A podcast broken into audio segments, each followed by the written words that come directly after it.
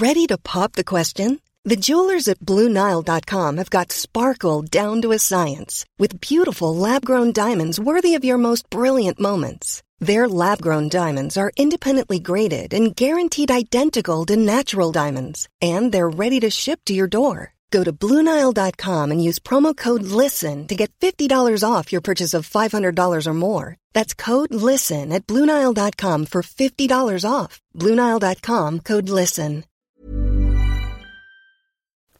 Hej innebandy Sverige! Välkomna till ett nytt avsnitt av Fredrikssons innebandypodd. Vill börja med att gratulera Falun till ett eh, nytt SM-guld. Snyggt jobbat av er!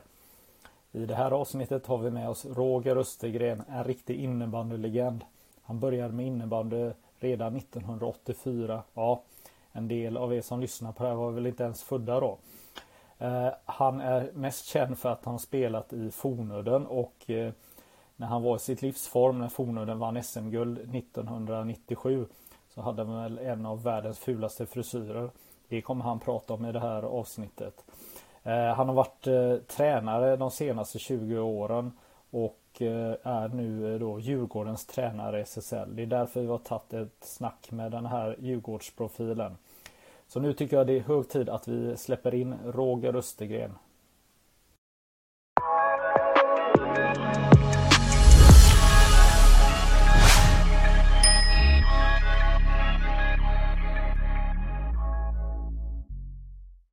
Ja, välkommen Roger Östergren till min innebandypodd.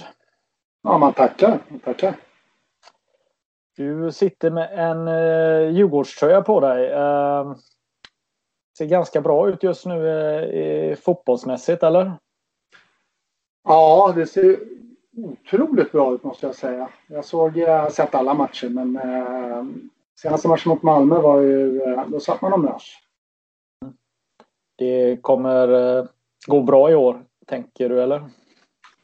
Ja, jag tänker det. Sen måste man samtidigt tänka på att det gjorde det för Norrköping förra året också. De slutade sexa eller någonting, men jag tror att de ledde serien ganska stort eh, efter, efter eh, sex, sju omgångar, om inte jag minns fel. Men ja, det, jag hoppas att det inte blir Norrköping, utan klart bättre. Hur eh, fungerar det som eh, djurgårdare som du är? Eh, följer man alla idrotter som ja, Djurgården håller på med? Nej, det gör jag inte. Så funkar det inte. Jag, så fort jag ser Djurgården i tidningen eller, eller någonting så, så tittar jag hur det har gått. Jag vill ju alltid att de ska vinna men det är inte så att jag följer alla tabeller, hur det går i bowlingen eller boxningen. eller vad det är. Nej, det gör jag inte. Så att det är de stora sporterna. Det är hockey, fotboll och, och, och vidare. De var ju i basketen i år och gick in vidare. Eller var det förra året? Jag kommer inte ihåg. Men eh, Nej, jag följer inte allting. Det är de stora sporterna som gäller. Uh, du är ju Djurgårdens nya tränare. Hur har du uh, följt Djurgården innebandy genom åren? Ah, jag har ju följt Djurgårdens innebandy eftersom jag är intresserad av innebandy. Och jag är verkligen intresserad av att, att Stockholm skulle få upp ett, ett eh, lag i SSL.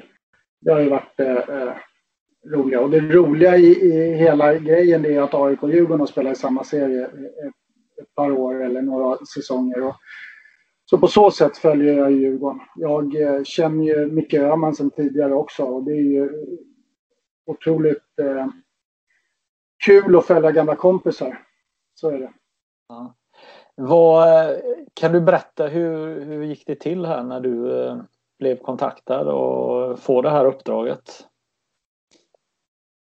Eh, ja, jag fick ett sms och de som frågade hur min kontraktssituation såg ut eftersom jag var i Rotebro. Och, eh, och det var ju mellankontrakt. Och sen så hördes vi på telefon och sen så efter det så, så hade vi ett möte där vi pratade och kollade förutsättningar och sen eh, bollades det ett tag. Det har gått ganska fort. Det gick gått på två veckor ungefär innan eh, jag bestämde mig. Men eh, det var tufft i början. Jag visste inte alls. Jag hade det bra där jag var. Och, men det var ju min fru som tyckte då att är det inte det här man är ute efter om man är tränare och har varit tränare så länge? Och när de orden kom från henne så tyckte jag att det var väl inte så mycket att tänka på. Va? Det var väl bara att ta chansen när det kom. Och det, det känns oerhört inspirerande.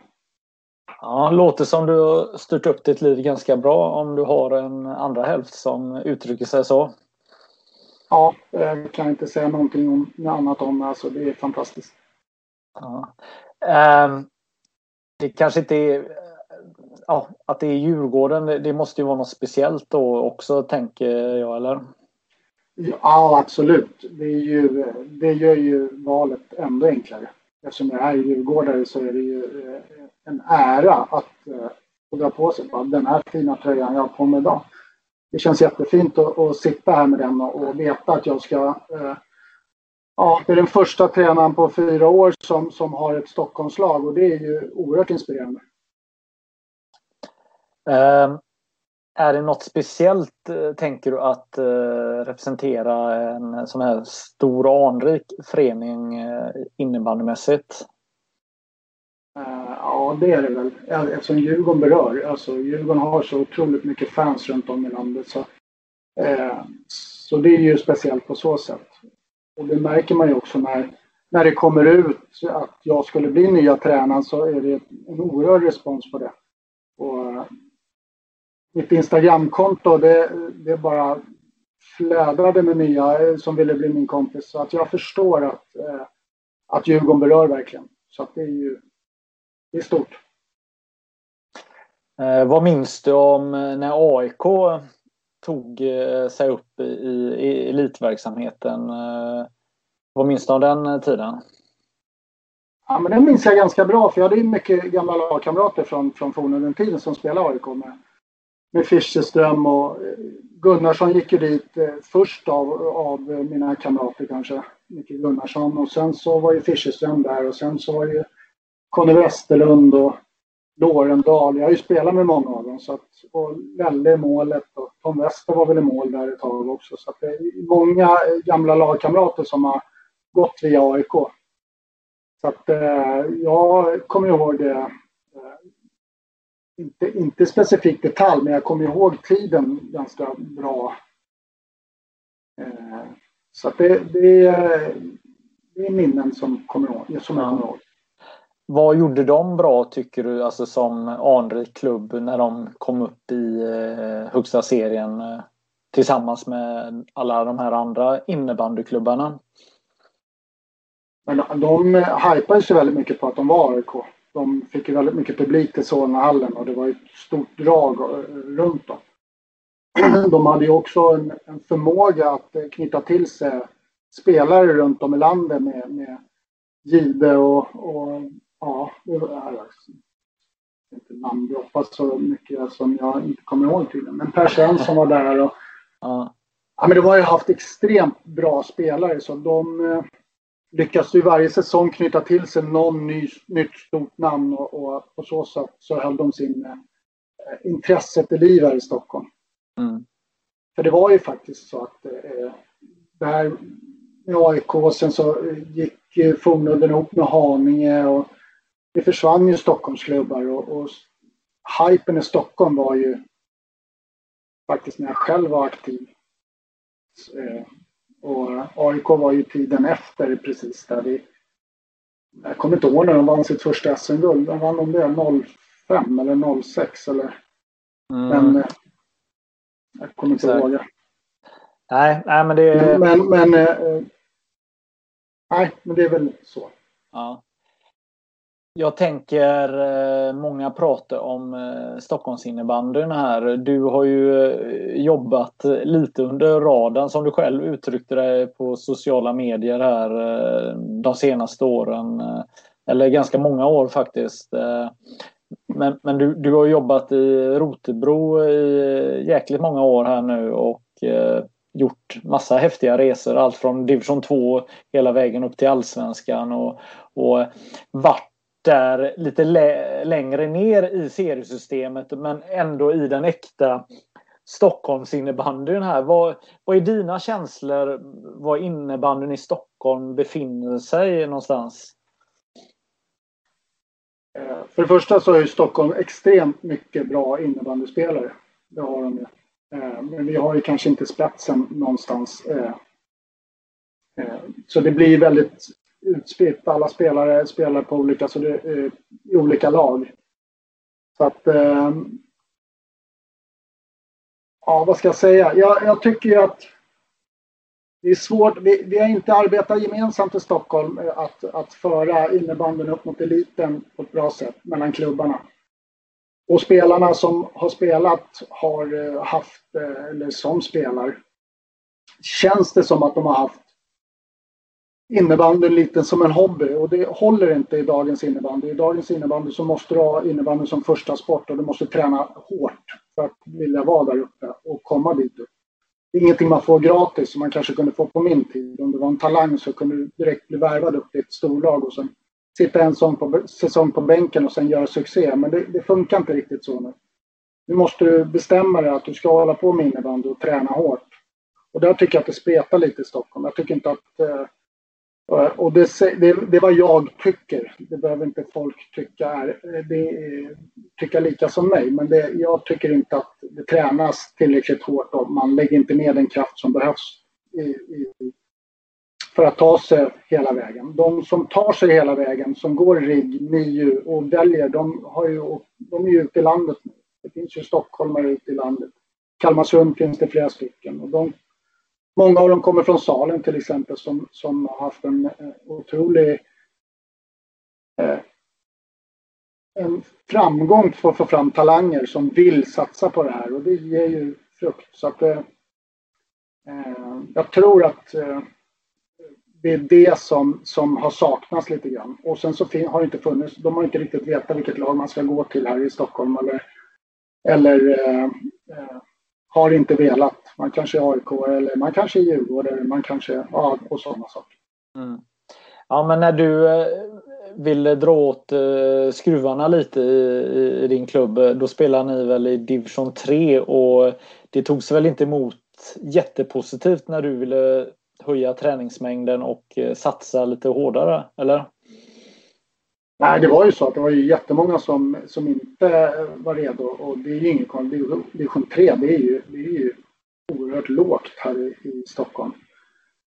Så när jag kom då från Täbys damer så, så la jag på förslag att vi skulle börja träna mycket, mycket hårdare efter ett tag och då Eh, då var det många som föll av och föll bort från, från, eh, från laget. Och, och man spelar fotboll på en annan nivå. Man, eh, jag spelar ju bara innebandy för att det är kul och jag kan inte komma på träningen. Jag kan träna en gång i veckan. Så, så är det. Ja. Men det är ju ganska otacksamt att spela i eh, vi säger division 2 eh, Stockholm och division 3 Stockholm för det, är, det måste ju vara Sveriges bästa serie på de här nivåerna. Så har det ju väl kanske varit i alla tider eller vad, hur tänker du? Nej men det stämmer. För att det är, de här elitspelarna som spelar de vill ju inte lägga av utan när det är dags att, att trappa ner då går man till någon kompisgäng i division 2 eller division 3 som, som eh, och så spelar man där så det blir en oerhört bra kvalitet. Men de har inte lust sen att gå vidare upp och köra hela vägen upp för de har redan varit där uppe. Mm. De la ju av för att det bara är kul men man vill ju alltid vinna. Har du en gång tävlat på den där nivån då vill man ju vinna matcher. Och... Så det blir svårt för en upcoming klubb om, om eh, man knyter till sig lite spelare som har spelat högre upp i seriesystemet så tar man sig upp i division 2 eller division 1 och då vill man inte riktigt vara med på resan för jag vill inte sitta och åka till Gävle eller Sandviken en söndagkväll så då, ja, då tappar man de spelarna och det är de som har buren upp i seriesystemet så att då blir det svårt.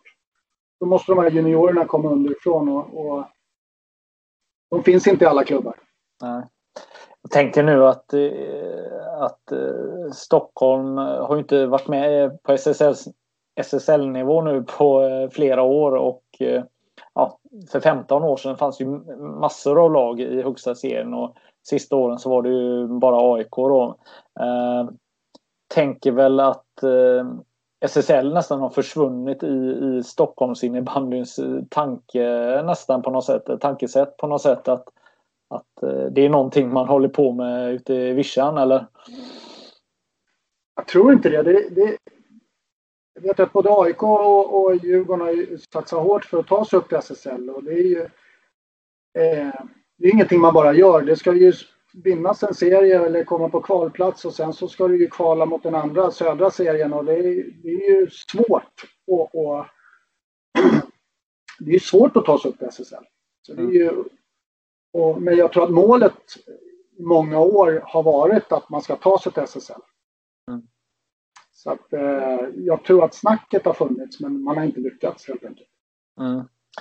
Ja, jag har inte följt Djurgårdens herrlag så här gigantiskt nära men eh, jag har ju sett alla kvalmatcher här. Både de här mot Visby och mot eh, Karlstad. Då. Eh, det känns som att det är ett ganska roligt lag eh, som gick upp och tittade på. Alltså, jag hade ju gärna sett nästan alla deras hemmamatcher. För profilstarkt eh, lag var det som eh, tog steget upp. Eller hur tänker du? Absolut. Ett fantastiskt eh, gäng. Jag har ju träffat dem en gång och, och suttit på läktaren och tittat lite och presenterat mig lite snabbt. Det är ungefär så mycket jag har mött dem. Så att, eh, men eh, jag vet ju att det är ett profilstarkt lag. Jag vet att de har en fantastisk sammanhållning och att, eh, att eh, eh, det finns mycket innebandy i gänget. Så är det. Mm. Mm.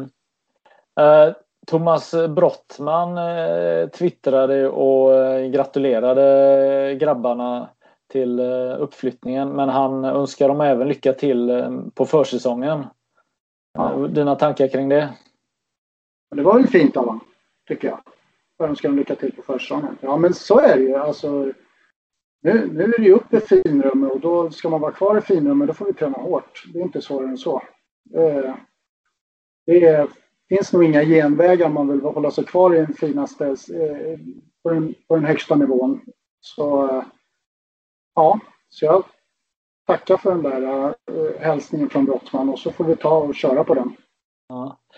Hur, hur tänker ni nu från, från och med nu och fram till eh, ja, seriestart? Hur, hur, hur tänker ni med, med allt? Oj, det är en jättesvår fråga. Jag tänker att eh, för det första att jag ska lära känna grabbarna. Det är så jag tänker. Eh, jag vet att vi ska sätta igång nu. Vi har en fystränare som, som står i startgroparna och ska köra igång med grabbarna. Eh, jag ska... Ja, det är möten varje dag så att på måndag så börjar det att sätta sig på, på, på och planera försäsongen som i och för sig redan är lite planerad. Mycket håller på Öhman då som han heter i folkmun. Men mm. han håller ju på för fullt och, och styr upp. Han är ju ett jätte, en jättehjälp för mig just nu. Mm. Ja. Vad, jag tänker att eh, spelartruppen är väl långt ifrån klar också så det är väl också en, en faktor som sätter massa frågetecken, tänker jag, eller? Ja, det är, så är det ju. Eh, den är, den är långt. Vi jobbar vitt och brett för att, att förstärka upp det vet jag att det gör. Och, och eh, så den kan jag inte prata så mycket om mer än att jag, det, vi kommer att ha ett slagkraftigt lag när det sätter igång. Så det vet jag. Mm. Ja.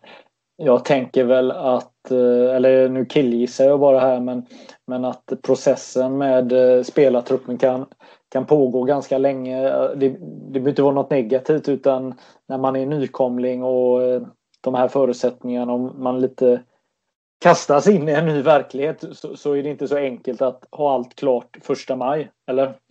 Nej, verkligen inte. Det är, det är inte klart eh, första maj. Jag sitter här nu och har träffat grabbarna en gång. Så att, eh, och jag sitter med en, en stor planering framför mig tillsammans med, med flera andra i, led, i, ledningen. Eh, så att, ja, det får nog, där, där får vi nog återkomma om några veckor så att då vet jag nog mera hur det kommer ja. se ut. Ja. Um, för mig är ju du eh, först och främst en innebandyspelare. Det är, även om du har varit eh, tränare eh, i, i jättemånga år, eh, mer än de flesta som faktiskt eh, ska träna SSL eh, nästa år. Men, men jag tänker faktiskt att, att vi ska börja från början här och Eh, prata om din innebandykarriär för, för det är mm, jättekul. Vi ska ju absolut komma in på Fornudden som, som där du ja, blev ett stort namn i, i innebandy-Sverige. Men, men eh, vad jag förstår så började du någon gång i 16-årsåldern med innebandy och det här är ju på 80-talet då. Eh, och eh, kan man räkna hur gammal du är så borde det betyda någon gång 1984. Stämmer ja. Ja. Så, så berätta hur, hur kom du in i innebandyn? Det var så att på den tiden spelade jag pingis. I Spånga och efter oss på pingisträningarna så kom det in ett gäng killar som, som eh, spelade innebandy. Och jag hade ju spelat innebandy på ungdomsgården för det fanns så här natturneringar och sånt som man spelade. Så jag tyckte det var väldigt kul. Så jag stannade ju kvar på träningarna där. Och var med dem och spelade. Så det var så jag halkade in på, på innebandy. Och sen så visade det sig att de, de hade ett lag. De hade ju startat upp ett lag som hette Vällingby bollklubb. Och eh, Vällingby bollklubb, eh, eftersom det inte fanns något seriesystem så, så fanns det ju andra små lag ute i landet. Malung hade något och det Mora och det fanns i olika spelare. Så då åkte man och spelade turneringar. Så det var ju så jag kom in på det hela och det var ju tyckte det var fantastiskt roligt att åka iväg och spela de här kupperna. Och det var så otroligt stort, eh, kommer jag ihåg. Och, eh, otroligt rolig tid.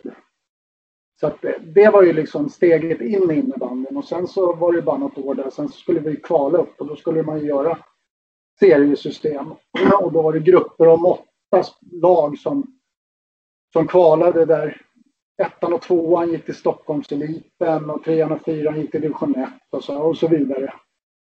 Eh, och då kvalade vi upp och det var, jag tror att, jag kommer inte ihåg om det var vi och Lidingö favoriterna. Nej, det var inte Lidingö favoriterna. Det spelade inte så stor roll. Det var vi och något lag till som gick upp i högsta serien. Och, och då spelade man varannan helg i Gubbängshallen. Då möttes alla lag där nere och så, så spelade man två matcher. Och så det var så vi det var så det började. Ja. Det är ju eh, magiska tider för precis som du säger så var det kanske inte så många olika hallar man eh, spelar utan det var mycket matcher som gick efter varandra eh, tänker jag. Och sen tänker jag också att som tonåring att åka ut och spela de här turneringarna och kanske övernattning och så. Så det måste ju varit magiskt kul den här tiden ja, eller? Ja, det var helt fantastiskt. Det var jätteroligt. Det det var galet och roligt. Det var ju, eh, det var ju inte så att det var elittänk på de här turneringarna utan det var det var ena festen värre än den andra och det, det var superroligt och alla partajade ihop. Man samlades på samma ställe på kvällen och det var, ja, det var jätteroligt. Ja, det är magiska tider eh, faktiskt. Eh, borde gjorts någon film om, om eh, alla de här sakerna som, som hände på de här turneringarna. Eh, minns du några roliga saker eller dråpliga saker som hände när ni var iväg? Då? Ja, herregud. Vi var i Karlskoga och spelade eh, en, en innebandyturnering och så gick vi till final mot just Karlskoga. och då var det några dårar från Vällingby som hade åkt till Karlskoga för att vara vår hejaklack och hängde runt oss. Och de ville ju väl partaja med oss. Då hade de skrivit på ett stort sånt här lakan som de hade tagit från hotellrummet så har de skrivit med färg så här. BBK Stockholms pärlor, spräng Bofors hade de skrivit. Och herregud vad det tog hus och helsike. Det var inte klokt. Tar ni inte ner den där så har ni redan förlorat finalen. Det där går inte. Alla jobbar väl på Bofors där då på den tiden. Så att det var... Ja, det var... Eh, och då kommer jag ihåg hur turbulent det var i hallen. Till slut fick vi spela den där finalen. Och, och det var mycket folk i hallen och, och, det var inte många som hejade på oss. Så att, eh, ja, det är bara en del av det. Men det är ett minne. Jag, jag tyckte det var så obehagligt just då. Det är roligt nu, men det var ja. liksom en hätsk stämning. Ja. Eh, jag tänker ju alla de här turneringarna. Det finns ju inte idag. Eh, givetvis eh, så är det förståeligt att att eh, det kanske inte går att, att, kombinera alla de här grejerna som ni kombinerade eh, på den tiden. Men, men jag tänker, om man tar det sportsliga så, så fick ni ju ändå tävla eh, väldigt ofta och man börjar om på något sätt på en ny kula för varje turnering. Alltså det, man hade inte med sig ett bagage att man låg femma i serien eller någonting utan när man åkte till en turnering så var det ju det var nu det gällde och man spelade med de spelarna man hade även om Eh, någon duktig var borta eh, i sitt egna lag eller motståndare så var det ju de här killarna som skulle göra den här helgen. Det måste ändå varit utvecklande tänker jag rent innebandymässigt. Absolut, absolut. Det var ju eh, det var ju största, det var varenda turnering man åkte på var ju ja, det var ju som ett SM-slutspel.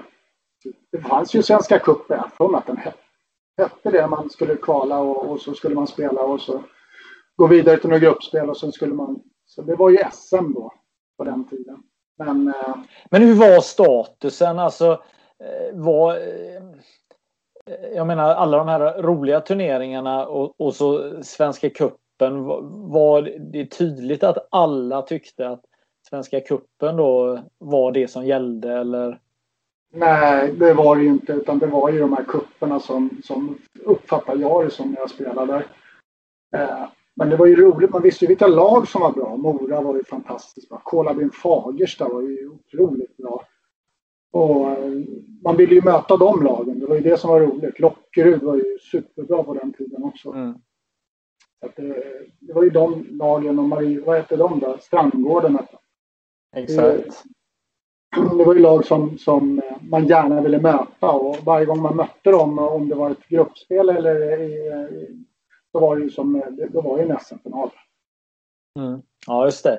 Eh, men du spelade med Vällingby i ett par år och eh, alla unga här som inte vet om det så, så 1989 så, så eh, skulle man starta upp då hösten 89 eh, riksserie då som kallades SM-serien då.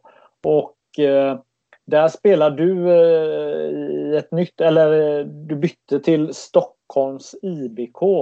Det, det är ju ett lite ovanligt att, att en klubb har det namnet, Stockholm. Kan du berätta? Ja. De hette Stockholms Vingar från början. Och spelade också i, i högsta serien och var väldigt duktiga. Så att, Eh, Eh, det var jag och en, en lagkamrat från Vällingby. Vi, vi vart ditlockade så vi, vi åkte dit och testades. Men det var typ bara jag som spelade. Och jag tyckte att det var så kul. Jag åkte ut och tränade på Bosön. Jag bodde i Vällingby. Jag satt mig där ute och åkte dit och tränade. Och, eh, sen bytte ju de namn när det var riksserien till Stockholm IBK istället. Mm. Just det.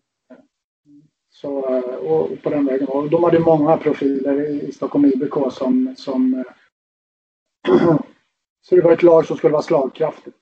Ja. Men det gick sådär va? Eller? Ja, det gick. Vi var i slutspel med, åkte ut mot Thomasgården tror jag. Ja, ja just det. Ja. Men vi var ju bra i Stockholm var vi. Men det var, ja. ju, det var ju flera lag som var bra i Stockholm då. Ja. Hagsätra och Haninge och... Ja. ja. Um, Eh, Eh, eh, sen lite senare i karriären så blev det ju eh, Fornudden också. Fornudden gjorde väl sig kända som ett turneringslag och ett lag som avancerade i seriepyramiden under de här åren. Man startade lite för sent och fick jobba sig upp i divisionerna. Vad, vad hade du för minnen innan du började spela med Fornudden, alltså hur, tänkte du eh, kring dem och deras uttalande om att de skulle gå hela vägen? Ja, men för det första så var de ju fantastiskt bra. De hade ju eh, Matte Forslund som var pådrivare och, och, och eh, gjorde sina uttalanden hela tiden att de skulle spela sig upp genom seriesystemen varje år och så skulle de rakt upp och vinna SM-guld. Det var ju så att det, jag tyckte att det var inspirerande och roligt. Det var ju laget i, i Stockholm då, tillsammans med Ballard som var bäst. Även om Fornudden inte spelade i eliten då så var det ju det, de kom som en raket underifrån så det var ju väldigt... Eh, ja, jag var ju lite imponerad av dem. Så jag tyckte att det var kul att, att testa. Ja, vad... Eh, när de hörde av sig eller var det du som hörde av dig eller hur, hur, hur funkar det? Det kommer jag faktiskt inte ihåg. De, jag tror att de hörde av sig och frågade om jag skulle komma ner och provträna. Eh, så var det. Och jag var nere och provtränade så tog Matte Forslund med åt sidan så sa han så här att eh, det var jag och en annan kille som hette Peter Lindqvist, Linkan, som var där och tränade. Och så sa han, Linkan tror vi på men eh, ja Rogge, då var jag en spelare med, som spelade med en ganska stor hook och sprang omkring och sköt bara hela tiden. Så sa han så här att Ja, nej, vi får se. Du får, du får komma på några träningar till, så, men då får du spela med den här klubban. Så, så jag gav han en helt annan klubba och den fanns det ingen vinkel på. Jag fick spela med en rak klubba. Och då visade det sig att eh, jag hade ju lite speluppfattning så att jag kunde slå de här passningarna. Och det, så jag fortsatte spela med en ganska rak klubba. Jag krokade till den lite grann bara. Och på den vägen var det. Det var ju det som räddade min karriär. För hade de sagt att jag inte höll så hade jag ju aldrig börjat spela högre upp. Och, och, så fick jag chansen att åka och spela med reservlaget i Stjärnkuppen i Karlstad och som en som en test. Det var ju ett lag, det hände ju grejer i Fornmöllen. Det var ju superroligt att spela där. Så då åkte vi till Stjärncupen, spelade vi reservlag och det gick otroligt bra. Och sen på den vägen var det. Så mm. det var så jag kom in. Ja. Eh, din första säsong var då 92-93. Det var väl då när Fornudden eh, debuterade i högsta serien va? Mm. Ja. Och eh, det var ju så att Mats Forslund då, Matte Forslund tidigt hade sagt att man skulle ta sig hela vägen från division 5 eh, till högsta serien och eh, vinna då. Eh, den här första säsongen då så tar man sig till slutspel. Men man vinner inte, för det gör ju Balrog senare. Men man skakade verkligen om innebandy-Sverige och visade att man var att räkna med. Mm. Och jag tror att vi hade kunnat gått längre om det inte hade, vi hade gjort bort oss i Karlskrona. Vi åkte ju mot Karlskrona det året. Och eh, det var ju det var en tuff, tuff uppgift att åka iväg till Karlskrona. Det var ingen lätt hall att spela i. Det var ju, helt plötsligt var det jättemycket folk på läktarna. Det kokade i Karlskrona. Med, eh, deras, de hade ju några stjärnor där också. Norman och, och vad fan, eh, Paul, Paul Andersson. Ja. Paul Andersson, ja. Självklart. Ja. Ska inte glömma. Men, men där gjorde vi bort oss i slutet av matchen och fick ju några röda kort så att vi hade avstängningar i returmötet hemma. Jaha, vad hände då? det var ju, publiken var ju på oss hela tiden och vi klarade inte av det. Så att det var, betedde sig då ett, något rött kort för att vi kallade domaren någonting dumt och, och betedde oss verkligt dumt och var dåliga förlorare. Och, och vi torskade ju den matchen. Ja, ni pallade inte riktigt trycket? Nej, Nej, min uppfattning så gjorde vi inte det. Vi tyckte att vi var bortdömda. Även om vi vart det eller inte så måste man ju kunna vara lite starkare mentalt än så. Men det var man spelade ju som en gryta där och publiken hängde över en och det var väldigt svårt. Jag hade inte varit med om det tidigare på det sättet. Att, hur, äh, ja, hur tog ni, jag menar okej okay, det var din första säsong och eh, var det en, på något sätt att luften gick ur eller jag tänker att, att det är ändå en ganska styrka det här när man plockar serie efter serie och så och sen helt plötsligt tar det slut då och eh, folk kan garva lite eh, på något sätt att ja, så bra är ni inte att ni, att ni kan vinna allt. Hur var känslan i Fornudden då när han åkte ut eh, det här första året? Ja, men jag, det, jag fick uppfattningen att det, det, det knöts en hand i fickan och, och, så bestämde oss att vi tar det nästa år istället. Jag tror att alla fick smak på det. Det var ingen snack om att nu försvann eh, det som vi hade lovat innebandy Sverige eller någonting sånt där. Utan det var, fanns en stor revanschlusta. Och det tror jag nog för att jag tror alla vi trodde att hade vi inte fått de här röda korten så hade vi vänt den här. Då hade vi vunnit den här. Och då hade vi gått dit då hade vi mött Balrog i finalen. Och vi hade vunnit det där. Det tror jag att vi alla tänkte. Men så att det var på grund av avstängningen som inte var SM-guld. Det var så det kändes. Så att eh, vi ska nog visa dem nästa år. Mm. Nej men det var ju så lite att eh, Stockholm tog över efter Lockerud där. De hade ju vunnit eh, ganska många år Eh, Eh, på rad där eh, under en 5-6 årsperiod där så vann de väl fem guld på sex år eh, Lockerud och eh, sen så kommer då nio Balrog. Alltså, jag minns ju själv att man kände ju på något sätt att det är Balrog och Fornudden som är bäst. Alltså det, det var ju den allmänna känslan. Kände ni också att det var så eller? Ja, jag tror vi aldrig tvekade. Det var vi eller Balrog som skulle vinna. Alltså så var det hela tiden. Det kändes så att vi tävlade mot varandra. Det var som... AIK-Djurgården där ett tag på 80, tidigt 80-tal när de spelade SM-finaler. Det var ungefär så det kändes i, i hockeyn. Mm. Så att det var... Vi kände, man visste ju så lite om lagen ute i land också. Man, man visste att det fanns ett bra lag. Eh, Locke är fantastiskt bra. Eh, Esa Kajanainen och, och Keijo Pollari och det, alltså det var ju fantastiska spelare. Man har ju, men jag har ingen uppfattning. Man, föl, man kunde inte följa det på något sätt. Nej, Nej du har väl säkert sett eh, Bruno Lundbergs alla filmer han lagt upp nu sista månaderna här. Och jag tänker på eh, 93. Det måste varit eh, lite måste varit häftigt men lite jobbigt också att, att åka till Eriksdalshallen och titta på de här finalmatcherna. För jag gissar väl att många av er var där och, och tittade såklart. När det var fullsatt och ni var inte med. Nej, ja, det är klart, det, det kändes ju. Man ville ju vara där, så är det ju. Men samtidigt så var inte... Alltså man kan ju säga så här, det fanns ju, har alltid funnits och finns fortfarande mellan spelarna. Det fanns ju en hatkärlek mellan, mellan, mellan Balrog och, och, och Fornudden. Som, så att eh, jag tyckte mest att det var, det var ballt. Det var inte så att jag var arg på att, att Balrog gick och vann SM-guld det året. Absolut inte på något sätt. Det var ju mer att jag kände att nästa år så vill jag vara här. I den här mm. matchen ska jag spela. Och den här inramningen vill jag vara med om. Så var det. Mm.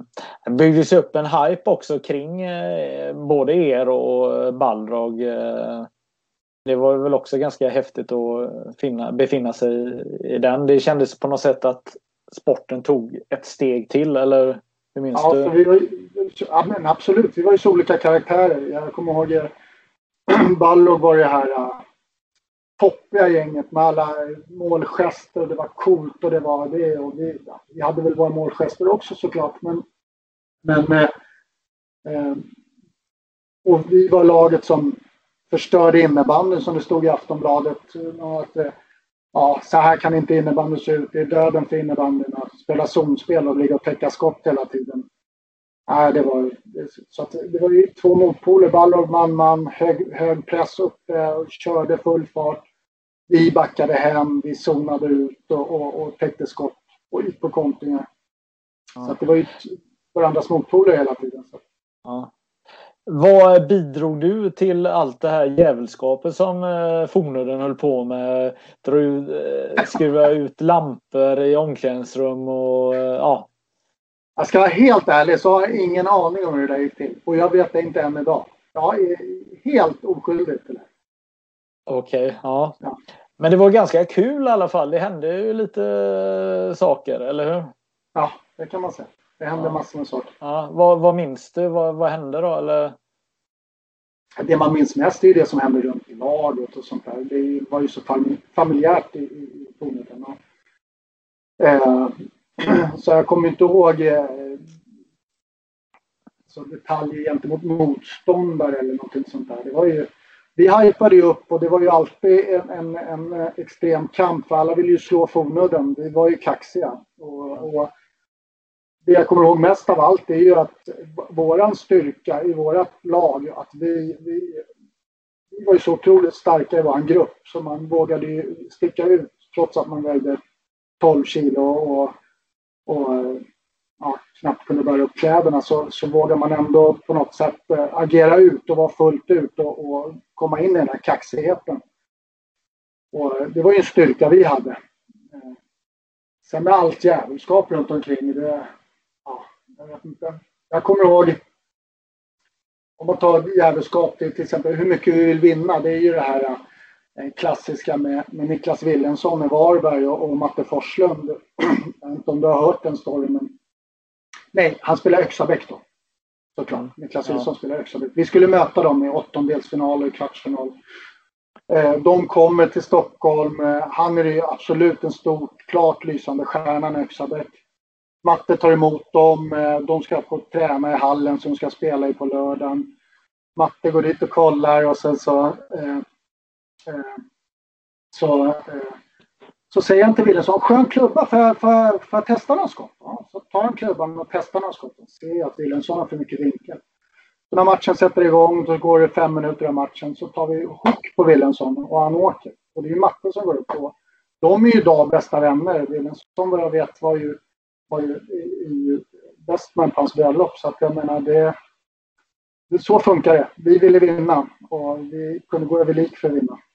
Ja, ja men eh, här, härliga tider. Um, eh, det blev ju två SM-guld. Um, ehm, eh, det, dels blev det ju 94 då när ni slår eh, eh, Lockerud i, i finalen med ja, kanske inte världens snyggaste Adidas-ställ men, men ni vann i alla fall eh, den matchen på Sveriges Television där. Eh, eh, vann ni 2-0 i matcher där eller hur, var det? Ja det gjorde vi. Vann ja. i Sadden borta först och sen så vann vi hemma.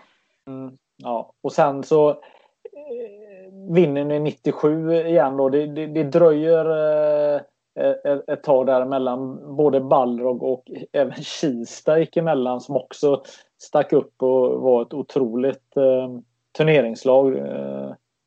Ja, de slog oss i finalen där. Det var ju tre matcher i Eriksdalshallen som, som jag aldrig kommer glömma och vi förlorade i sadden i sista matchen. När Björn Eriksson gör målet. Och eh, det är ju eh, den, den, den, den biten kommer jag ju, det är ju det som smärtar mig mest. För att eh, den skulle vi ha, men så är det. De var ju fantastiskt duktiga med Micke Östlund ja. och, och grabbarna som var fantastiska. Ja precis, jag vet vi mötte dem i någon uh, turnering i, i, Stockholm och då spelade de ju näst högsta serien och vi spelade högsta serien. Vi tyckte att det inte var så kul att förlora mot uh, Östlund och, och de här men då hade de väl vunnit typ 30 turneringar någonting på några år eller ja, jag vet inte om det var 30 men det var sjukt många så att, så att de var ju de, ja, de var ju bra, men, men jag förstår. Det, det var ju ingen som snackade om dem överhuvudtaget för det var ju ni som skulle kanske vinna där, trodde väl alla då. Ja, det tror jag att de flesta trodde. Ja. Eh, sen eh, 1997 då eh, vinner ni igen då eh, våren och då eh, går det riktigt bra för dig eller? Ja, det är ju bästa säsongen jag haft. Eh, jag hade väl en säsong till som var riktigt bra, men då gick det inte hela vägen. Eftersom vi vinner SM-guld så är det absolut den bästa säsongen jag haft. Men framförallt slutspelet där. Ja, vad, jag måste gratulera till bra Friss idag nu 2021. Ja. Men, ja, men eh, frissen du hade då 97 var väl ganska het den också eller?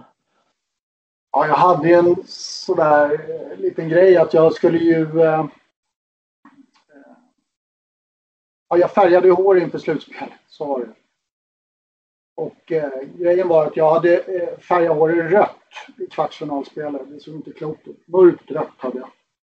Och så skulle vi färga om då. och Det skulle ju flera grabbar i laget göra. När vi skulle möta Sjösta borta. Och då gör vi det på hotellrummet i, i, i, där vi låg på hotellet då, i Karlstad. Och, ja, alla färgade sitt hår eh, och även jag. Problemet var att jag hade glömt att lägga i blekmedlet. Så att eh, så när jag tar av mitt så, så har ju det bara blivit fläckvis färgat. Så det blir ju som en ja, guldfärgat hår. Det blir något ljusrött guldaktigt hår. Så det var ju inte alls meningen att det skulle se ut så här. Det såg ju inte klokt ut. Men, men eh, ja, det fanns ju inga mer färgämnen och jag kunde inte göra om det. Så det var ju bara, och dagen efter så skulle vi ta hallen. Det var ju bara att köra. Så körde jag det där och, och jag vet inte, jag gjorde väl ett par kassar och någon assist där vi vinner med och det gick ju så otroligt bra och då skrockfull som man är, det går ju inte att ändra det till eh, nästa match, eh, hemmamötet då helgen efter så att eh, då spelar man den där färgen och det gick ju bra där också så ja, det var därav denna färg på håret. Ja. Matta, Matte, Forslund gjorde väl det i VM också där så ni var lite, ni ville ha lite uppmärksamhet eh, helt enkelt? Ja, det, det ville vi alltid ha. Mm. Så var det ju med, med ja. Pratade med Peter Fischerström här. Han tyckte att du, du var en fena på att uh, rita och sådär och du, du gjorde gärna frislagsvarianter och, och sånt här som helst då skulle vara att det avslutades med att du gjorde ass eller sköt in eh, de här varianterna. Vad, vad tänker du om det? Ja, ja det, han är nog inte helt ute och cyklar. Jag tror att eh, eh, om man ändå är hjärnan bakom, eh, man är arkitekten så kan man väl få liksom en poäng med, med i grejen. Ja, men jag tyckte det var intressant. Jag tycker att det är kul. Jag tyckte att det var... Eh, vi var ju också ett gäng som älskade det där. Vi var inte bara jag, men jag ville ju gärna vara med och ha ett finger med i spelet. Och jag hade ju en uppsjö av varianter i powerplay. Det har jag ju inte varit med om någonsin något lag som har eh, sedan dess. Vi hade ju sju, åtta varianter som vi kunde köra. Och det var ju utslagsgivande. Jag tror att i hela slutspelet så gör vi mål på varje powerplay vi har. Ja. Vad, eh, vad gick de ut, eller de mest framgångsrika, vad gick de ut på? Eh, eller, eller vad, vad var det ni ville göra då? De flesta var ju att, att eh, bollen gick ner till mig och så, så, så, så eh, hade jag en assist. Fast det var ju en... en ja, men vad stod, väldigt, vad stod du på plan? Jag var runt kassen. Jag hade positionen runt mål och i hörnorna. Så jag hade en fri roll där bakom kassen. Mm. Men allting handlar ju om att det var förflyttningar, någon som spärrar någon, någon som kommer in i en annan yta. Så det, det såg ju mycket bättre ut än vad det kanske var. Men det var ju noga genomtänkta varianter. Som, eh, som oftast kom ett avslut från, från, från eh, en avgörande pass från mig. Då. Eller avslut från mig. Och bortre stolpe eller någonting. Kommer Men den viktigaste rollen... Vad sa du? Kommer du damma av någon här nu med Djurgården? Ja, vi får väl se om de är intresserade av de gamla varianterna. Jag tror inte att de håller längre, om jag ska vara helt ärlig. Men vi får väl se. Är, är det, har det med att klubborna är på ett annat sätt idag? Att, att man kan hota? Nej, från... det, det tror jag inte. Utan det har ju mera med att man rör sig inte i, i Många boxar i SSL spelar väldigt smått och täcker av ytor hela tiden. Man lämnar inte ytan i mitten. Man, man stänger ner och, och väljer en sida som de får avsluta på och sådär. Och man rör sig inte, man stänger ner och täcker. Så det finns inte så mycket yta att spela igenom på. Så att eh, jag tror att eh, när, på den tiden när vi spelade då kunde man ju lura motståndarna att springa någonstans eller, eller att eh, eh det fanns större ytor att operera på. Eller, mm. Vilket inte finns idag. Tycker jag. Nej. Men det var ganska lätt eh, lättarbetat för er. Det räckte ju att ni eh, sa till en tidning att ni eh, inte tränade så mycket och, och så var det sanningen sen. Eh, men, men, den riktiga sanningen var ju att ni var jäkligt konditionssnabba, eller hur? Ja, vi Eller starka, konditionsstarka, snabba. Ja, men, ja absolut. Det, det, var ju, det var ju något vi sa. Så att, vi tränade extremt hårt. Matte var brutal i fysträningen. Så att, vi tränade extremt mycket och hårt på försäsongen så vi var förberedda. Mm. Eh, nej men SM-slutspelet eh, 97 det var ju eh, ja, det var ju ditt slutspel och du var ju stekhet där. Eh, eh vad, vad, hände efter eh, slutsignalen och ni hade fått era medaljer? Kan du berätta om det? Ja, men då står man där med guldhatten och skriker, vi stod och dansade. På den tiden hade man ju, man hade ju till och med så här Eh, cheerleaders på läktaren som stod och dansade med. Så att, eh, det var ju full fart där och man stod och sen så, eh, jag kommer inte ihåg om det är Eko eller Kigge som kommer ner och, och gratulerar till guld och frågar om jag vill följa med på den här PR-turnén som, som landslaget ska åka på då när vi ska åka buss genom hela Europa för att eh, visa upp innebandyn. Eh, så att det var ju, det var ju som grädde på moset. Det var ju det var ju otroligt stort. Så då fick jag ju åka med på den här piloturnén och, och, det var en eh, fantastiskt rolig resa och eh, runt om till små orter och mötte Tyskland och var i Tjeckien och mötte eh, eller var i Prag och mötte Tjeckien först. Sen åkte vi vidare till Tyskland och sen så åkte vi vidare därifrån till Danmark och mötte Danmark. Och, ja, men det var en jättehäftig resa. Men det var, ganska, det var ganska snabbt i anslutning till SM-finalen som ni drog iväg eller? Ja, jag, om inte jag minns det helt fel så var det bara ett par dagar. Ja. Om det inte var dagen efter så var det ett par dagar. Ja.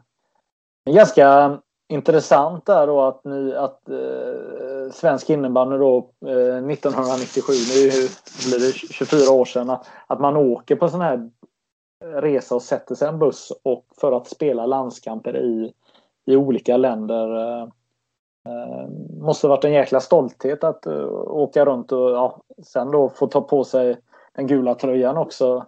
Eller hur var det? Ja, herregud, det var så stort. Det var... jag glömmer inte de här Puma-tröjorna vi hade då man fick dra på det. Men mer var ju, var ju sponsorn. Och, och, jag glömmer aldrig. Jag fick ett kit, en bag liksom, som, som med, med alla overaller och allting, representation och, och det var paraduniformen som de kallar det och träningsoverallen. det var så stort. Jag kände mig så, hur viktig som helst. Det var mm. jätteballt. Eh, ja, jag, när jag hör dig berätta så känns det som att Sverige borde skicka iväg fler sådana här bussar eh, eh, ja, och, och, och sprida våran sport. Eller vad tänker du? Ja, det tycker jag. Alltså, det, det finns väl... Eh, det, det, är jätteballt och framförallt för de här upcoming player, även om man kanske inte kan få med superstars nu för tiden på, på en sån där grej och sitta och lotsa genom Europa. Så finns det så extremt mycket innebandyspelare skulle kunna göra det med ett, med ett eh, ja, typ januariturnén för, för, för landslaget när de åker iväg och spelar fotboll. Det är jättestort för de spelarna som åker med på det. Mm skulle man kalla, kunna kalla en januariturné om man åker med, med, med landslaget. Definitivt. Med, med ja. spelare som är tilltänkta. Och få chans att visa upp sig i en, en miljö istället för att kanske vara på ett läger på Bosön och visa upp sig på tre dagar. Så, så kan det vara häftigt att åka iväg på en sån där sak. Ja, ja, men, ja men exakt. Uh, vad, nu tänker jag ska börja leta här. Uh, du, uh, vad många har glömt av tror jag det är ju faktiskt att du gick till Balrog eh, helt plötsligt. Eh, vilken säsong var det? Ska jag se om jag kan hitta. För jag vet att vi rankar eh, dig som en av årets övergångar här. Vilket år blir det? Det blir... Jag tror att det var 00, 99 00. Ja, då ska vi se här om jag, jag hittar i, i mitt arkiv 99 00. Ska vi se om vi hittar någon någon het eh, spelare här som förväntas göra... Den här rankingen måste du vara riktigt nöjd med. Ja, det jo, men det... Det här gjorde ju succé. Ja, nej, det, det gjorde du inte. Vad, vad, vad, vad hände? Uh, vad, vad hände? Vad, varför gick du till uh, Balrog helt plötsligt? Det var ju lite kontroversiellt där i Fornudden. Vi hade en tränare som hette Anders Mörk. Just det eh, som eh, hade ändå tagit oss till, till ett slutspel och när vi skulle möta Järfälla i slutspelet så, så fick han sparken. Ja. Eh, och jag tyckte inte just då att det var så snyggt skött och jag har varit jäkligt irriterad på det där så att eh, så det var ju lite i affekt att jag gick där samtidigt som Ballo gav av sig. Ska vi se här, nu, nu hittar jag det här. Du blev ja. Eh, med Balrog tröja. Det var en turnering i Uppsala tror jag var där och tog bild. Ska vi se. Eh, Roger Östergren, övergång från ärkevalen Fornöden. Är helt klart säsongens häftigaste värvning. Eh, de som kom faktiskt före dig på listan det var eh, Micke Holmer som gick till Varberg och Hannes Öhman Balrog. Och Vesa Punkare till, till Sjösta då som, som var rankade högre än dig här. Det var ganska kul eh, vilka spelare det var som...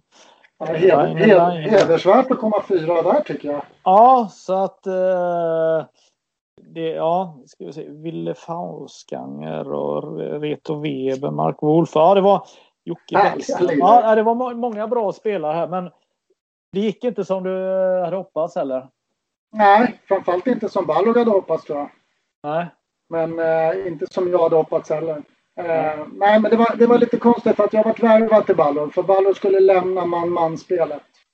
Man-man-spelet var på väg ut för, eh, tyckte de. Och, eh, de hade inte gjort så bra resultat. Eh, så de skulle lämna man-man-spelet. Och, och, jag kommer ihåg att jag satt i, i långa diskussioner om jag skulle gå till Ballor eller inte med Ballor. Och det var ju just att de behövde någon som, som, som kunde zonspelet. Och, och Fornudden var bäst på det spelet just då. Ja. Så då ville de verkligen att jag skulle komma dit och de, jag vart ju eh, lovad att så skulle det bli. Och jag kom dit och det var jättebra. Vi hade försäsong och allting. Jag var till och med kapten. Vi spelade väl en, ja, tre eller fyra matcher och det gick sådär. Det var väl inte så lätt att gå från man-man till zon. Då skrotade de det. Och då skulle vi börja spela man-man igen. Och det var ju inte mitt typ av spel. Nej. Det, var, det var tufft att ha sin markering på sig så fort vi vann bollen. Zonspel så fick jag mina ytor, det fick jag inte. Så att, eh, jag kan ju skylla på det samtidigt som eh, ja, det vart, eh, jag, jag trivdes otroligt bra i Balrog. Jättefina killar, jag hade ett, ett, ett underbart gäng, många kompisar för livet. Men spelmässigt passar det inte mig alls. Nej. Eh, om vi eh, går vidare i din eh, karriär då så din sista säsong på elitnivå det är ju faktiskt nu strax 20 år sedan 01-02 då. Då spelar du i Fornöden. Då har du spelat i Fornöden i två år.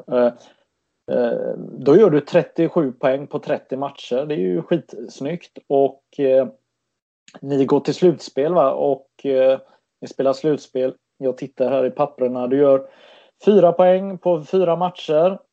Men sen är det slut då. Fornöden mm. lägger ner. De slår ihop med Haninge. Ja, och i, i, det läget så tyckte jag då skulle vi ut och träna i Torvallahallen. Jag är ensamstående med, med min son Hugo då. Som är, eh, han är född 97. Eh, och det har varit... Eh, jag hade ju hjälp av min, mitt ex, mina, gamla, mina, mina ex-svärföräldrar hade jag hjälp med som, som ville att jag skulle fortsätta för jag separerade, separerade ju 99 så att jag körde ju två säsonger och fick hjälp med, med att ta hand om Hugo. De, de pushade mig att fortsätta spela, men då kände jag att sitta och åka ut till Torvalla då, det, var, det skulle ta ännu mer tid och skulle bli alldeles för långt. Då kände jag att eh, eh det var inget svårt beslut för mig att ta att lägga ner där. Och jag hade gjort, när du säger att det var 37 poäng på 30 matcher så, så var jag faktiskt bänkad första sju matcherna. Jag hade Mange Svensson som coach då. Eh, så att de första sju matcherna tror jag att det är, eller sex, jag vet inte riktigt, då, då spelar inte jag. Okej. Okay. Sen så kom jag in och så, eh, ja, så det, det är den säsongen som jag syftar på, förutom då SM-finalsäsongen som jag anser som är min bästa. Så att, eh, för då gör jag extremt mycket poäng. Ja. Och det går jättebra, men då, sen då, det kändes perfekt om idag perfekt. Ja, ja det är ju snyggt faktiskt. Eh, riktigt snyggt.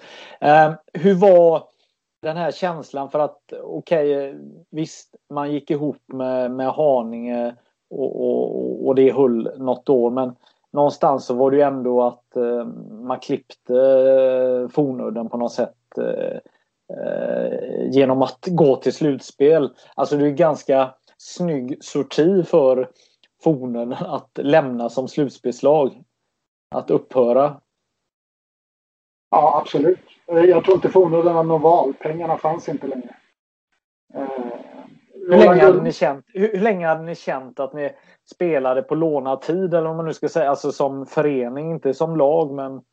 Som förening? Ja, det, ja, jag vet faktiskt inte. Jag var inte insatt. Jag körde ju bara, jag spelade. Jag var inte insatt i någonting överhuvudtaget. Jag förstod att ekonomin inte var den bästa men den gick ju stadigt utför efter att Roland Gunnarsson som var ordförande i Fornöden eh, bestämde sig att han inte skulle vara ordförande längre. Och sen så, och jag vet inte riktigt vad alla pengar tog vägen ska jag veta. Eh, och jag brydde mig inte så mycket heller. Eh, så att jag hade inte så bra koll alls på att det var så illa så att vi var tvungna att slå ihop med, med, med Haninge. Ja, just det. Eh, sen eh, var det väl Micke Gunnarsson som gick till AIK och AIK var på väg upp och, eh, ryckte i allt och alla här. Mm. Det var väl också en faktor, tänker jag. Ja, absolut.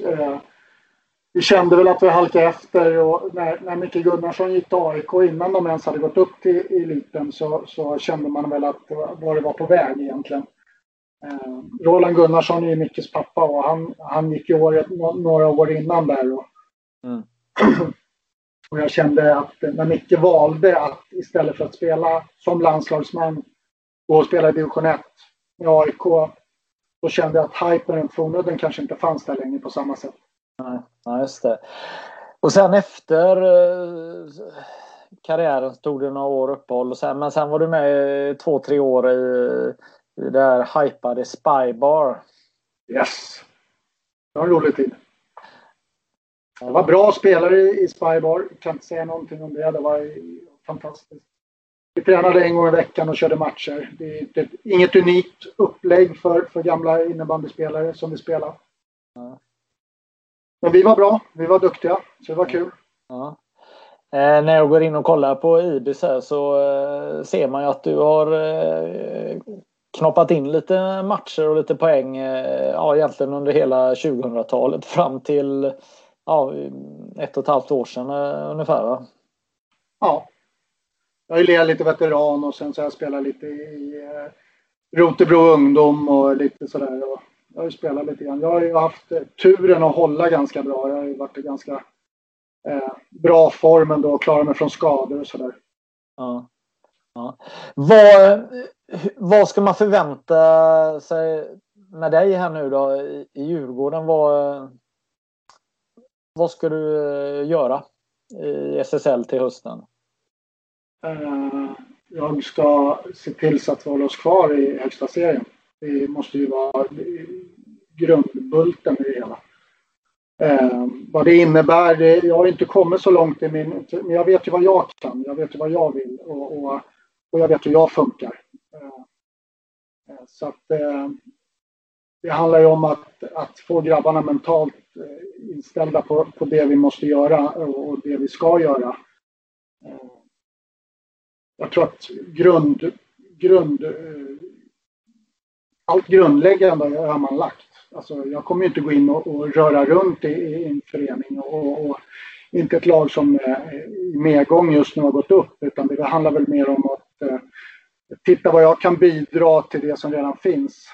Bidra med till det som redan finns. Och det är, det är min inställning till det hela. Sen så den eh, mentala inställningen tror jag är absolut det viktigaste. Vad som kommer krävas för att vi ska kunna hålla oss kvar. Mm. Det går inte att jobba långsiktigt på något sätt när man befinner sig i den situationen som Djurgården utan det är ju upp till bevis direkt och eh, leverera trepoängare och poäng i matcherna, eller hur? Ja, och jag har ju alltid varit så att man spelar ju varje match för att vinna och det är ju tre poäng som gäller. Det är, så måste eh, tänka att eh, det ska lossna någon gång efter jul och att bara vi får ihop det här. Då, så kan jag inte tänka och så vill jag inte ens tänka för att det, det skulle kännas konstigt att, att börja nöta på andra grejer som, som rör runt i skallen bara för att det ska stämma efter jul och så ska jag börja ta poäng då. Nej, det, så funkar det inte. Det går inte att jobba på det sättet. Eh, jag tänker du eh, går in i ett lag som har vunnit relativt mycket eh, de senaste åren och kanske har mycket boll och de här bitarna. Vilka utmaningar tänker du att, att ni står för inför den nya säsongen? Då? Framförallt så är det ju en nivå upp.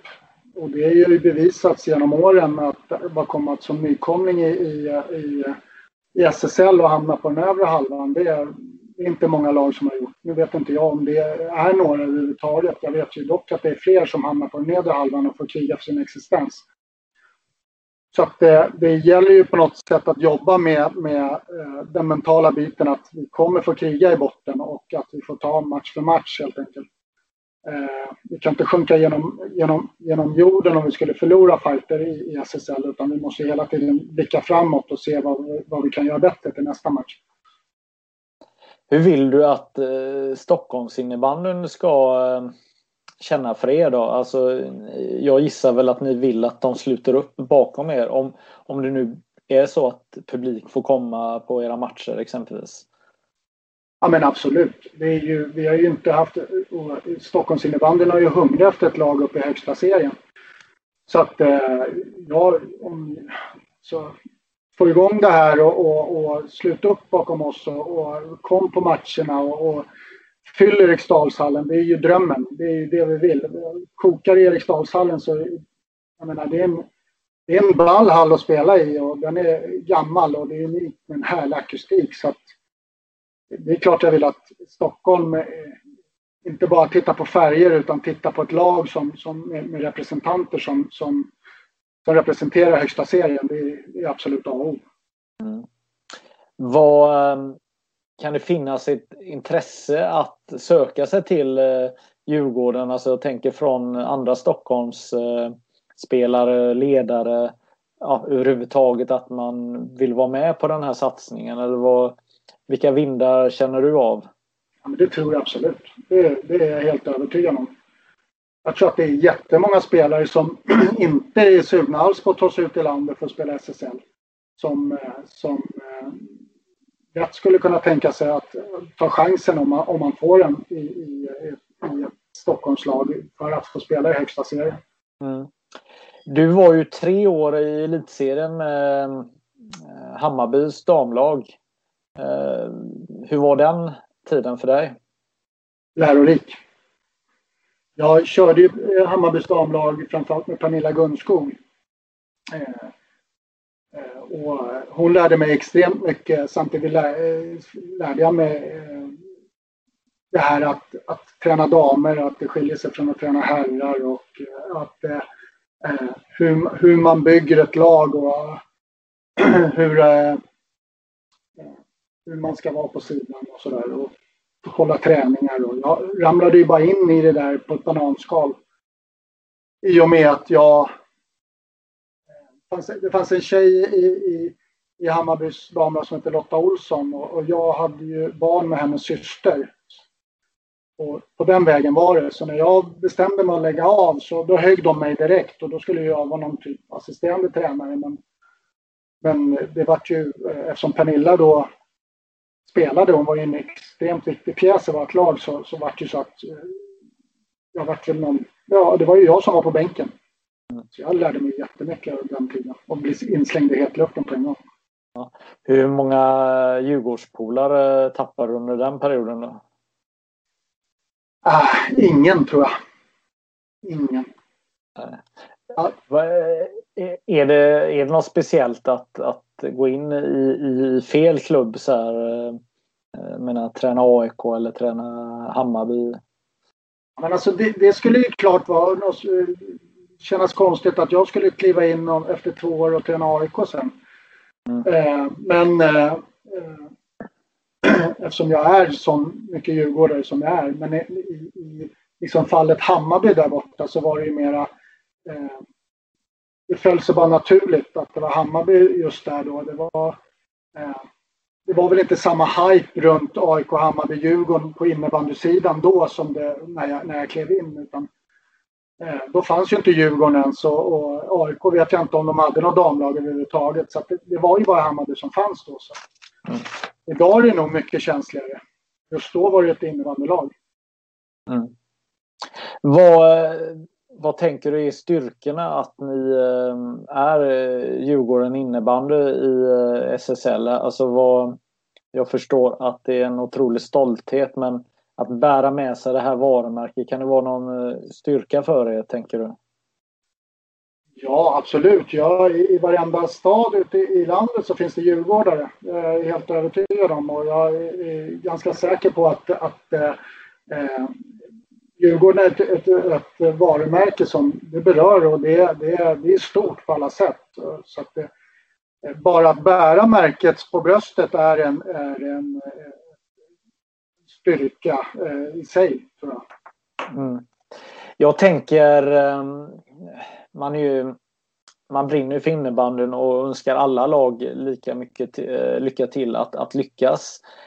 Men min känsla är ju ändå att, att för att lyckas i Stockholm så bör man nog eh, heta Djurgården, AIK eller Hammarby på något sätt.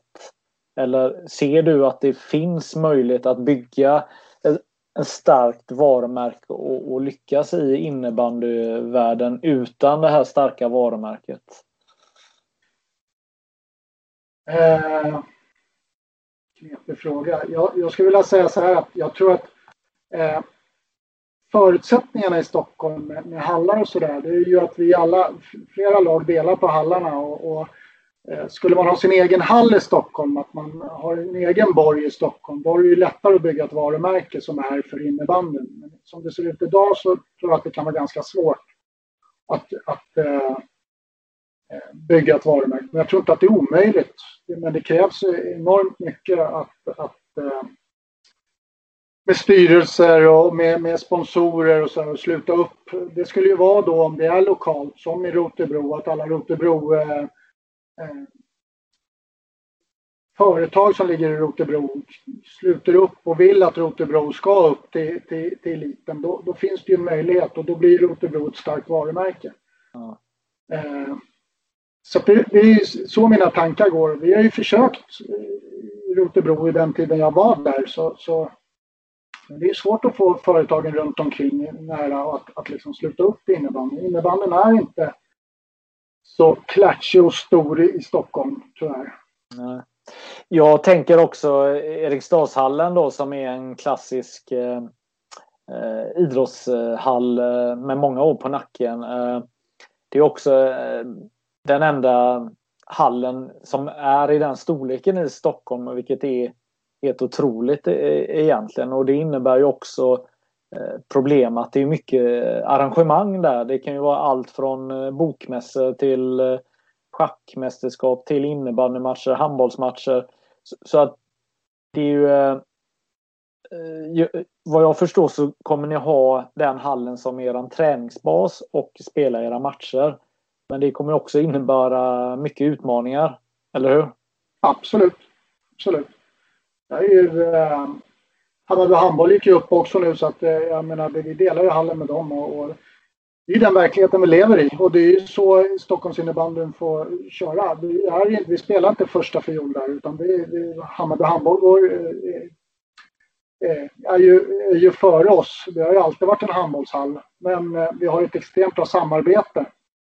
Så att, jag tror och, och med det, för det här var en frågeställning jag hade också när, när, när jag satt och diskuterade om förutsättningarna för att bedriva en bra verksamhet Då var det här en frågeställning jag hade. Men, men eh, under årens gång så har ju samarbetet blivit väldigt bra så att det, det, ska funka utmärkt. Men vi har ju också andra hallar. Vi tränar i Hjorthagshallen som är en väldigt fin hall och nybyggd hall. Så när det är eh, evenemang i så kan vi får vi flytta till Hjorthagshallen och vi, får, vi, vi, vi blir inte av med massa träningstider. Allting löser sig. Men vi har ju inte våran bas där vi bara kan räkna med att där får vi vara hela tiden. Men så är det att spela i, i, i Djurgården. Vad, vad säger spelarna? Du har inte träffat dem så mycket här men hur taggade är de på det här, eh, det här äventyret att spela i högsta serien? Man kan säga så här, jag har inte pratat med dem, men om jag hade spelat i ett lag så många år och gjort allt vad jag kan för att komma upp till, till, eh, till SSL och, och varit så nära och, och varit i kval och, och, och på, faller på målsnöret och sen så gör man det här och, och tar sig upp hit och tar sig till finrummet. Och jag menar, resorna skiljer sig inte så mycket från att, spela i allsvenskan och göra spela SSL så, så skulle jag vara förvånad om man inte är hungrig för att testa och vilja göra det här. Eh, däremot så har jag ingen facit på vad, vad eh, jag har träffat grabbarna en, en, gång. Jag har slängt några meningar med några spelare. Några, jag har inte pratat med alla ens. Så att, eh, jag vet inte mer än så. Men det skulle förvåna mig om man inte är sugen på att, att testa högsta serien om man har krigat för det så länge. Mm. Vad, eh, när ni kommer möta exempelvis Falun då, svenska mästare med eh, alla sina landslagsspelare. Vad, vad, vad är taktiken? Är det att ställa en mur framför eget mål eller hur, hur, hur ska man eh, besegra dem? Det är klart, det är förnöden. Det är täckeskott bara. Det är det det handlar om. Nej, det vet jag inte då. Alltså, vi, det, någonstans så måste vi vara rakryggade och gå med bröstet högt. Vi måste ju tro på det vi håller på med. Och den dagen när vi, vi står där och ska möta Falun, då vet jag precis känslan vad vi ska göra. Det kan jag inte svara på nu.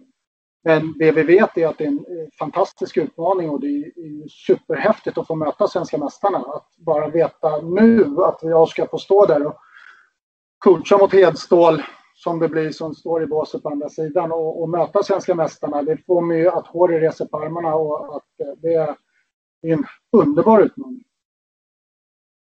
Ja, vi börjar närma oss slutet här på ett eh, härligt avsnitt här men jag har hört lite att du eh, har försovit dig ett par gånger. Eh, bland annat när du åkt till, eh, till Göteborg. Vad, eh, vad minns du om det? Åh herregud, jag sov hårt alltså när jag var yngre. Det gjorde jag.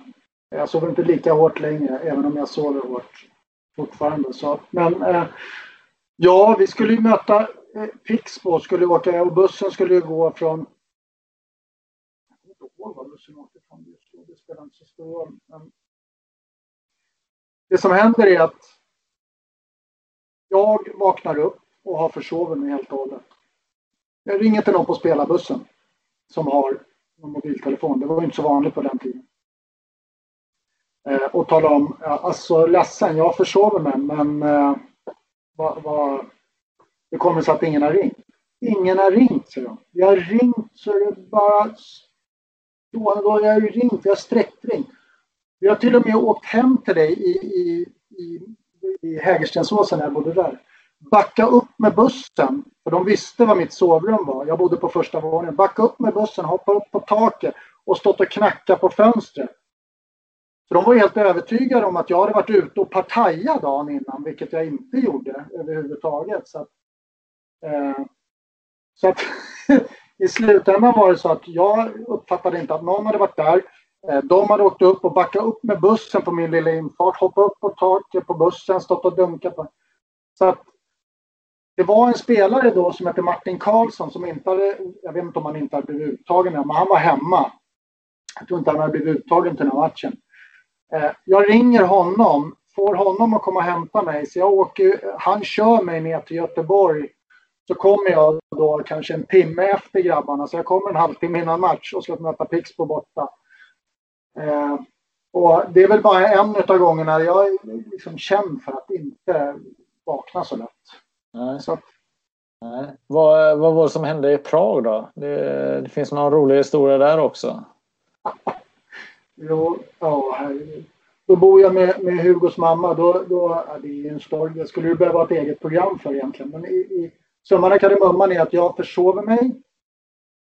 En eh, Thomas Fogelberg ringer från centralstationen och jag svarar Rogge, vem fan är det som ringer nu då? Så här, jag ska ju upp snart.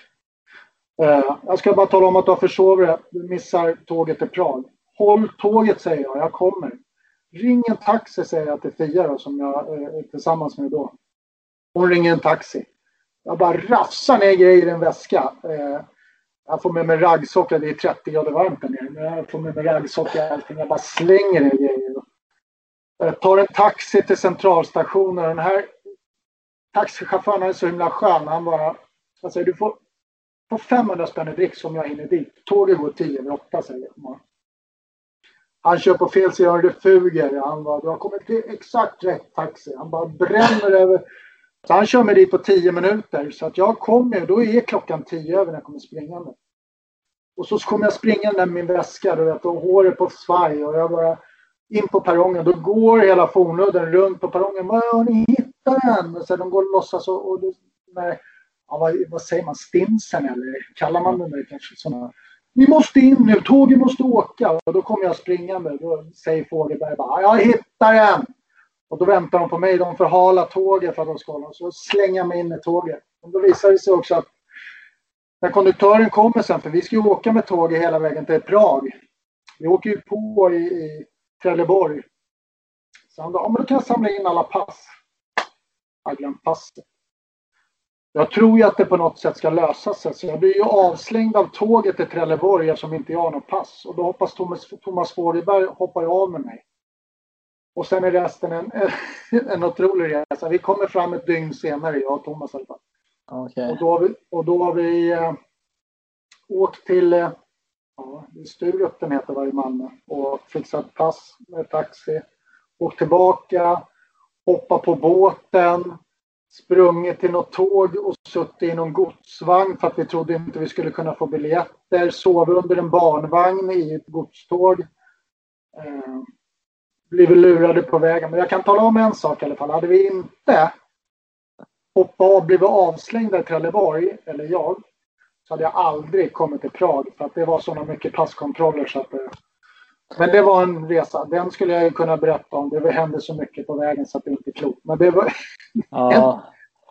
Nej, jag, eh, jag ryser av välbehag eh, just de här klassiska resorna. För vi gjorde ju också sådana resor från Göteborg. Och, eh, ja, det är sjuka minnen och precis som du säger de här passkontrollerna och mitt i natten när de väcker folk och ja, alla, och alla de här jävla festerna man har och de börjar de får panik och de låser de olika vagnarna för att ja. folk ska springa emellan. Och, ja, ja, det, är, ja, det, det, det, ja, det är underbart. Men, men det är underbart att ni upplever samma saker. Eh, jag måste ligga kvar i Prag lite här. Eh, det var väl så också att eh, ni, det gick ju bra för er. Alltså, Check Open måste ju alla ha spelat någon gång för det, det var ju ändå helt fantastiskt med publik och hela den här inramningen och, och sådär. Men, men eh, var det inte så att eh, lite fornhunden-spelare hamnade i finkan också sådär när, när ni var ute och åkte um, lokaltåget eller tunnelbana och sånt? Jo, absolut, det stämmer. de skulle tror man fick så passerkort och jag är helt övertygad om att det, det, det är de man... man eh, att, eh, man, man kom till checkupen fick man ett passerkort och man skulle kunna åka tunnelbana och det på den trodde man. Men eh, så var det ju inte så att de hade ju hoppat på tåget där och sen så... Och polisen i, som tunnelbanepolisen i Prag, de, de har ju inga uniformer eller någonting. De är ju helt civilklädda. De kommer där och fick ett kontroll. Då skulle de kolla och så vi har det här, så visar de upp grabbarna. Det där gäller inte.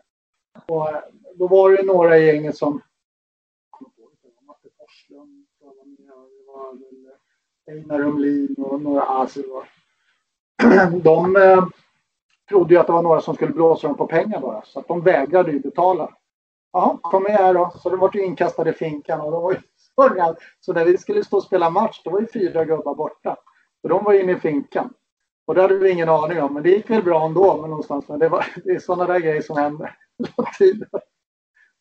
De eh, kanske borde fått reda på tidigt att det typ inte kostade nästan någonting. Eh, de böterna var ju ganska låga i, Prag i alla fall. Eh, på tidigt 90-tal eller mitten 90-tal. Ja. ja jag ja, men vad, vad sa du? Vi höll pengarna. Ja, ni höll pengarna. Ja, ja. Eh, det gjorde ju inte du när du åkte med alla dina taxiresor och eh, där så måste du ha bränt en jävla massa pengar för att komma till turneringen. Hela, budgeten var slut när jag kom ner. Jag hade inte en krona kvar. Jag levde på Thomas Fogelberg. Han eh, sponsrade mig hela resan. Eh, och stora lyckan var att han, han jobbade ju då på Spybar eller om det var kaféet eller någonting. Spybar tror jag han jobbade på då han fick ju så jäkla mycket dricks jämt så att han hade ingen koll på sina sedelbuntar. Det var ju mycket pengar. De fick ju 1000 till 2000 kronor per kväll i dricks. Han hade ju ingen koll på det där. Så vi hittade ju faktiskt en sedelbunt längst ner i hans väska. Det var ju räddningen med ett par tusen. Så att för uh, våran, våran resa var dyr kan jag säga där. Jag är väl skyldig honom otroligt mycket pengar fortfarande. så han var min sponsor hela den resan kan jag säga. Ja. Nej, men det är ju ehm, de här resorna när man åker med laget eh, egentligen oavsett om det är inom Sverige eller utomlands blir det ju något extra. Det, det är ju, alla de här resorna är ju minne för livet, eller hur? Absolut, absolut. Och det som gjorde att det här är så fruktansvärt roligt och det ligger kvar fortfarande. Alla de här minnena där jag med mig, det känns ju fortfarande som att eh, eh det är därför man hållit på med innebandyn alla år det brinner extra. Innebandyn brinner ju så otroligt starkt hos mig. Mm. Ja, det är strålande. Jag tänker faktiskt att vi ska runda av här med de här eh, avslutande storiesna var ju underbara att höra och jag tror att många som var med på den här tiden eh, minns och eh, tänker även på sina egna saker som de har uppnått under åren här. Men tack så hemskt mycket för att du ville vara med Roger. Ja, jättetrevligt. Tack själv. Ha det så bra.